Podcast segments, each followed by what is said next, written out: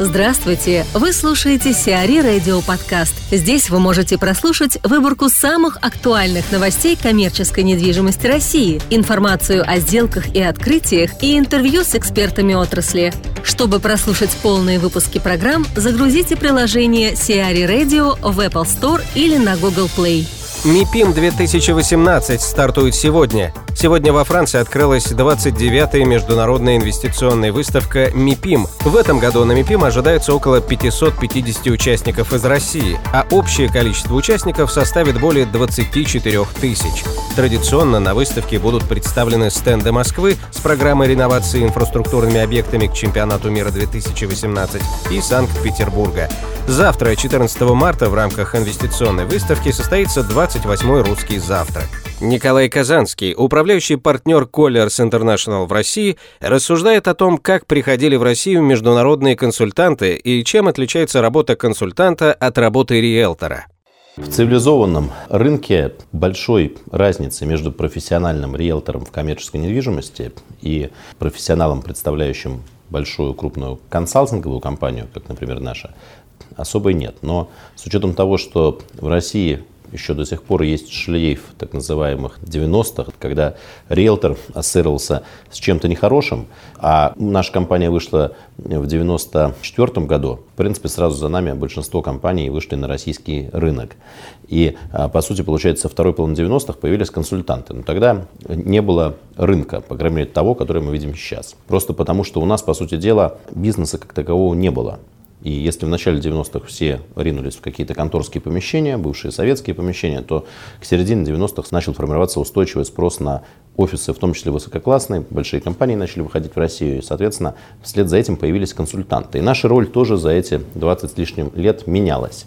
Если сначала консультант, по сути дела, также имел, может быть, одного-двух людей в идеале, которые имели опыт такой работы на Западе, Европе или в Америке, они приезжали и, соответственно, лидировали процесс, брали молодых местных ребят и учили их тому, как развивать э, бизнес. И многие попали в этот бизнес, будучи еще совсем юными. Я, например, работаю с 18 лет в коммерческой недвижимости. То есть, в принципе, порог входа был не высок. И можно было достаточно быстро, если у тебя есть талант, понимание, что ты хочешь делать, и упорство довести это до результата, можно было достаточно быстро делать карьеру. В общем-то, я могу сказать, что время до сих пор очень хорошо расположено к консалтинговым компаниям. Вот, но если вернуться в 90-е, то, конечно, сначала у нас не было такого багажа опыта и знаний. У нас, скажем, был более такой авантюрный рынок, где нужно было первым привести арендатора или покупателя к продавцу или арендодателю и, соответственно, заключить сделку, получить свою комиссию.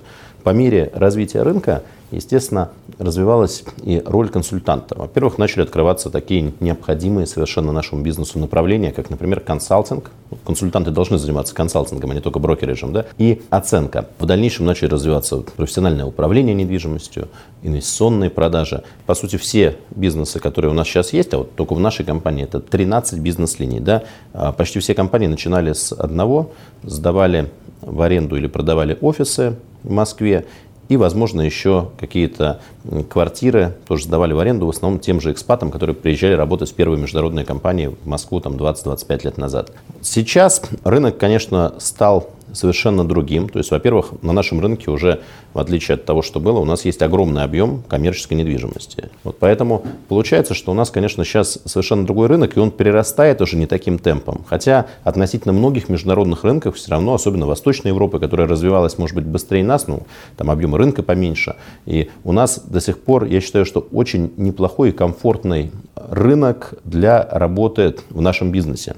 Хотя многие считают, что сейчас работать очень тяжело. И действительно, если сравнивать с тем, как люди работали в 90-х или даже в 2000-х, то работать сейчас намного тяжелее. Потому что, по сути дела, ты мог просто напечатать достать из кармана визитку, показать, что ты работаешь в серьезной компании. Люди доставали визитку, показывали, что мы работаем, нам можно доверять, и, соответственно, ввели в одно из немногих зданий на рынке и заключали сделку, получали комиссию. Рынок рос, вы помните, как росли цены, как росли арендные ставки, то есть, в принципе, там, начиная с 99 -го года и до 2008 за эти, по сути, там, 10 лет, рынок у нас во много раз вырос, как по уровню цен и ставок аренды, так и по объему. Но потом так называемое очищение рынка. Многие компании, в том числе и наша компания, были вынуждены перестать набирать молодых людей без опыта, и даже больше скажу, многие компании пошли на то, что уволили вплоть до 50% своих сотрудников. Просто потому, что на фоне бума брались люди менее опытные, то есть все равно кому-то нужно было брать работу. А начиная уже с 2009 года все начали более внимательно подходить к тому, насколько прибыльный твой бизнес. Вот. И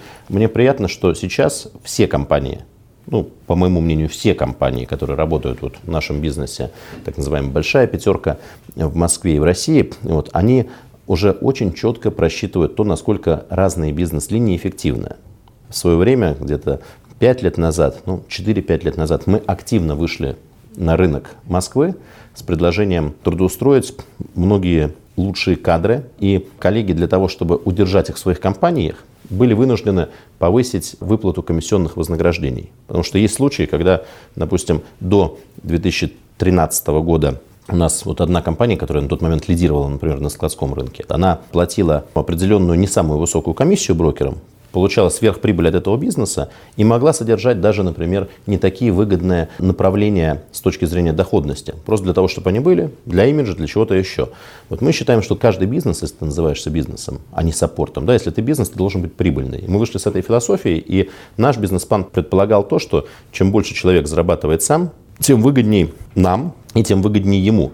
То есть, по сути дела, когда человек работает, ему нужно просто увеличить свой доход, и нам выгоднее, чем держать, скажем так, двух людей, которые заработают, не знаю, там, по 250 тысяч долларов, нам выгоднее, чтобы это был один брокер, который заработает полмиллиона долларов. Соответственно, тебе нужно меньше места. Если это более опытный брокер, тебе меньше нужно учить. И мы кого-то привлекли, много очень талантливых людей пришли. Ну, по сути, в 2013 году мы поменяли порядка 70% нашей компании. А дальше получилось так, что те, кто хотели удержать свои лучшие кадры, они были вынуждены изменить им условия труда. То есть, по сути дела, мы э, сделали определенную тихую революцию, которая пошла на пользу сотням людей, которые хорошо работают на нашем рынке, которые занимаются брокериджем, оценкой, консалтингом. И следствие этого оказалось то, что компании перестали получать сверхприбыли. То есть, по сути дела, бизнес стал примерно таким же, как он на Западе. Компании стали распределять ответственность между компанией и соответствующими людьми, брокерами, продюсерами, как мы их называем, и ушли от практики того, что можно перекупить двойной или даже тройной, были случаи, зарплаты человека, он поработает у тебя год или два, а потом, допустим, ты его пережуешь и скажешь, ну дальше это неэффективно, извини, иди гуляй, ищи себе новую работу. То есть мы всегда смотрели на то и обосновывали людям, когда многие люди приходили, говорили, что мне вот предлагают там-то больше и существенно больше. Фиксе, да, мы говорим, ребят, смотрите, вот если вы сделаете то, о чем вы говорите, вы заработаете больше, потому что у нас прогрессивная шкала комиссии.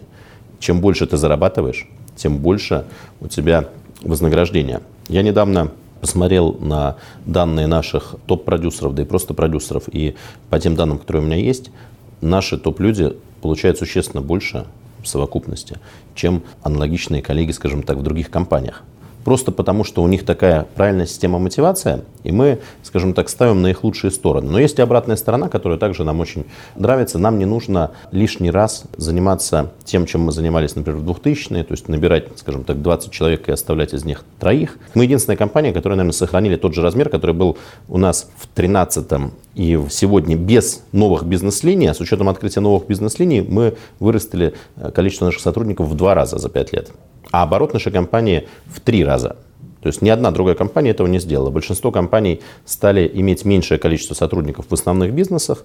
Да, когда ты развиваешь property management, у тебя есть э, необходимость нанимать людей на местах, на объектах, даже в регионах, но считать их так же, как считаются, допустим, брокеры, которые сидят в офисе, это, конечно, не совсем правильно. Поэтому, если говорить о коре нашего бизнеса, то, по сути, мы, наверное, единственные, кто изначально не имел лишнего балласта, и нам не было неудобно, нам не нужно было увольнять, по сути, лишних людей. Нам нужно было просто улучшить мотивацию и поменять тех, кто работал менее эффективно, на новых, но при этом мы дали всем шанс тоже посоревноваться и доказать.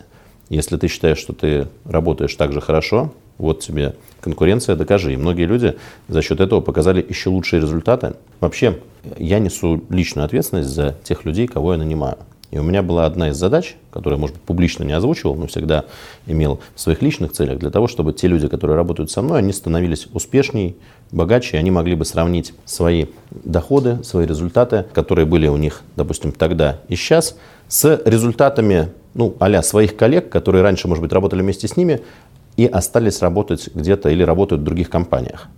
И вот большинство наших успешных людей, они очень серьезно ушли просто из-за того, что мы дали им свободу. Вот мы сказали, что больше нету каких-то супервайзеров, больше нет здесь кого-то, кто ходит и вам указывает, что делать.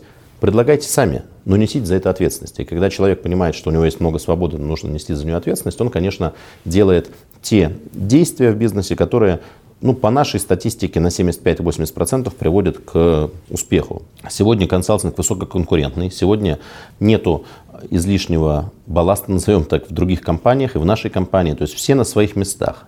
Люди очень ответственны, люди работают. У нас наш рынок становится совершенно другим, он становится цивилизованным.